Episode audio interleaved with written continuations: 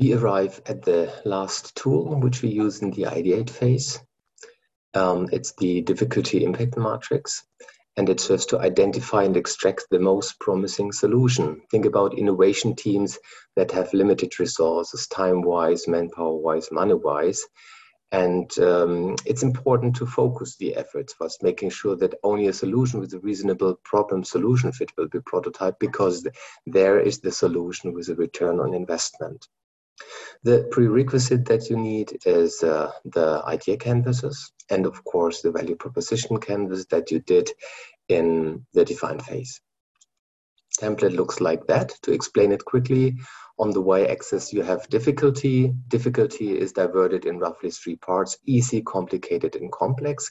Complicate can simply be solved with an expert, and complex things, you know, of, uh, you know, really uh, huge problems where you uh, need might to involve more uh, experts or where you really need to uh, build a completely new expertise, which is, I think, a little bit more uh, common in our days as our society is faced with uh, problems that have never been solved before.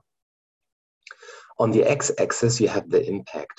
And there, you know, the value proposition canvas comes in play. Re remind, uh, I would like to remind you on the value proposition statement from the value proposition canvas think about the impact you know will that what you phrased here will be fulfilled by that solution? And so in a low medium high way. So therefore you have uh, i think the vpc and of course you do that for each stakeholder. To give an example for an application here and this is a nice parallel thing as we targeting with that uh, solutions here. Uh, two types of stakeholders simultaneously students of university and the employees of university.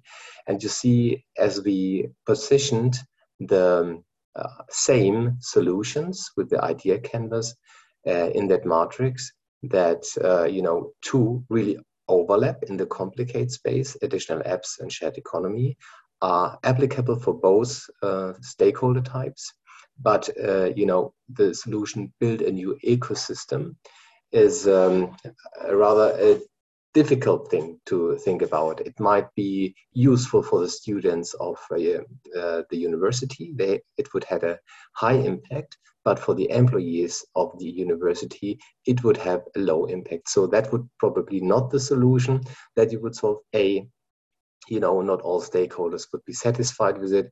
And it's a complex solution which, which assumes a high high high effort.